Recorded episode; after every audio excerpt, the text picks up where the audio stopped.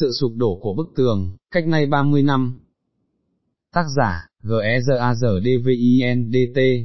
Tháng 11 năm 1989, cùng với sự sụp đổ của bức tường ngăn cách Đông Berlin với Tây Berlin, là sự tự sụp đổ không chỉ của một hệ thống chính trị mà còn của toàn bộ một hệ thống kinh tế. Sự sụp đổ của bức tường Berlin vào tháng 11 năm 1989 tượng trưng cho sự kết thúc một nước Đức bị chia cắt làm hai kể từ Thế chiến thứ hai. Đây là điểm kết thúc của một quá trình, sự bảo đảm của Mikhail Gorbachev về việc Liên Xô không can thiệp vào, vấn đề của các nước anh em, và việc tổ chức các cuộc bầu cử vào tháng 3 năm 1989 với các ứng cử viên độc lập tại chính đất nước Liên Xô, làm tăng tốc quá trình dân chủ hóa ở Ba Lan và Hungary trước tháng 11. Ngay từ tháng 5, dãy dây thép gai giữa Hungary và Áo đã bị tháo rỡ, kể từ đó bức tường Berlin chỉ có việc sụp đổ. Khối chính trị Đông Âu sụp đổ, giới cựu lãnh đạo Cộng sản bị lật đổ ở khắp nơi.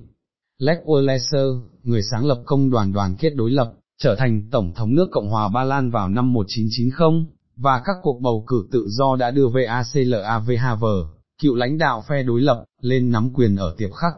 Tháng 10 năm 1990, nước Cộng hòa Dân Chủ Đức, GDA, Đông Đức trước đây sáp nhập vào nước Cộng hòa Liên bang Đức, (GFA) thành một nước Đức thống nhất, với thủ đô là Berlin. Liên Xô bị tổn thương bởi mong muốn thoát khỏi chế độ cai trị ICOVIET, từ năm 1990 đến năm 1991, lần lượt, các nước vùng Baltic, Georgia, Ukraine, Belarus, Moldova, Azerbaijan, Uzbekistan, Estonia, Kazakhstan đều tuyên bố độc lập. Liên Xô không còn tồn tại. Sự kết thúc của một khối kinh tế khởi nguồn từ sự sụp đổ của chế độ chính trị, Đông Âu tiến đến sự phá vỡ về mặt kinh tế. Hai tháng sau sự sụp đổ của bức tường, Berlin, vào tháng riêng năm 1990, đã diễn ra một sự kiện gần như không được chú ý, diễn ra tại Sofia, Hội đồng Tương trợ Kinh tế, CMEA, bằng tiếng Pháp, còn được gọi là Camercan, bằng tiếng Anh, thị trường chung gắn kết Liên Xô với các nền dân chủ nhân dân, của khối Đông Âu kể từ năm 1949, đã quyết định, kể từ nay, sẽ trao đổi sản phẩm với nhau theo giá cả trên thị trường thế giới và thanh toán bằng những ngoại tệ chuyển đổi được, chứ không còn bằng đồng rút ở mức giá thấp hơn giá thị trường thế giới. Điều này có nghĩa là hồi kết của Camercan, sẽ chính thức giải thể vào tháng 6 năm 1991. Đây cũng là điểm kết của một quá trình tiến hóa, có thời gian diễn tiến lâu nhất, cơ chế nói trên, được thành lập vào năm 1949 để củng cố khối các nước xung quanh Liên Xô, đã tìm cách tổ chức một phân công lao động quốc tế xã hội chủ nghĩa, và phối hợp kế hoạch của các nền kinh tế Đông Âu được quản lý nhiều hay ít theo mô hình của Liên Xô. Cơ chế này đã thành công, trong một thời gian dài, trong việc cắt đứt quan hệ với thị trường thế giới, cho đến những năm 1980, trung bình 70% giao dịch của mỗi nước đều được thực hiện giữa các nước trong khối với nhau. Nhưng các giao dịch, về cơ bản, đều diễn ra trên cơ sở quan hệ song phương, chủ yếu giữa Liên Xô và các nước vệ tinh của nó, dòng chảy giao dịch chính giữa Liên Xô, nơi bán các sản phẩm HIDZOCACBUA, dầu khí và khoáng chất, với những nước nhỏ, nơi bán chủ yếu các trang thiết bị sản xuất và sản phẩm tiêu dùng.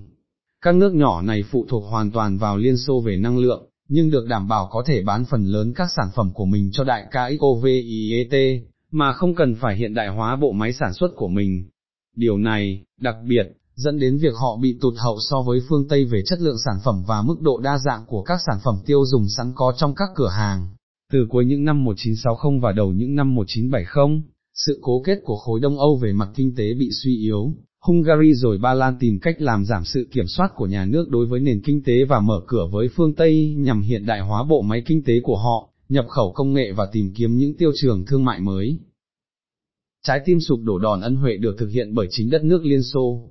Vào đầu những năm 1980, mô hình kinh tế XOVIET bị thấm đòn, mức tăng trưởng kinh tế suy yếu, khoảng cách công nghệ với Hoa Kỳ lớn thành vực thẳm, hệ thống cho thấy không có khả năng làm tăng năng suất và đưa đất nước thoát khỏi tình trạng thiếu thốn mà dân số phải cam chịu. Như ta, Thiên Na ZSLAVSKIA, nữ cố vấn tương lai của Gorbachev, đã viết vào năm 1983, hệ thống quản lý nhà nước về mặt kinh tế tồn tại từ những năm 1930, và nó không còn có có khả năng đảm bảo sự hoạt động hiệu quả từ một trung tâm duy nhất. Trên thực tế, mặc dù có nhiều nỗ lực làm cho hệ thống bớt tính quan liêu, nhưng nền kinh tế kế hoạch hóa vẫn, ở trạng thái hầu như không thay đổi cho đến khi sụp đổ. Tồi tệ hơn, chính sách tái cấu trúc kinh tế, Perestroika của Gorbachev còn đẩy nhanh hơn nữa sự sụp đổ, Luật năm 1988 trao quyền tự chủ lớn hơn cho các doanh nghiệp trong việc lựa chọn nhà cung cấp và khách hàng đã vấp phải chính nguyên tắc kế hoạch hóa mối quan hệ kinh doanh giữa các doanh nghiệp và nguyên tắc duy trì các chính sách giá mang lại lợi nhuận thấp, tất cả đều không cho phép các doanh nghiệp tháo gỡ các giới hạn. Đến mức công cuộc hiện đại hóa mà chính quyền mong muốn chỉ có thể phát sinh từ nhà nước, làm đào sâu hơn nữa mức thâm hụt ngân sách và tình trạng nợ nần. Hồi kết diễn ra vào thời kỳ 1990 đến 1991 với sự sụp đổ các quan hệ giao dịch, các nước thuộc Liên Xô đã thông qua chính sách tự cung tự cấp trước khi trở thành độc lập và các nước thuộc khối Can cũ chỉ chấp nhận bán các sản phẩm trang thiết bị bằng đồng US đô la chứ không còn bằng đồng rúp. Nền kinh tế COVIET sụp đổ cùng lúc với sự sụp đổ của chính đất nước Liên Xô. Ở Đông Âu, quá trình chuyển đổi sang nền kinh tế thị trường sau đó diễn ra một cách hỗn loạn, với nhiều ảo tưởng về những gì mà một nền kinh tế tư bản ngày càng ít được điều tiết có thể mang lại.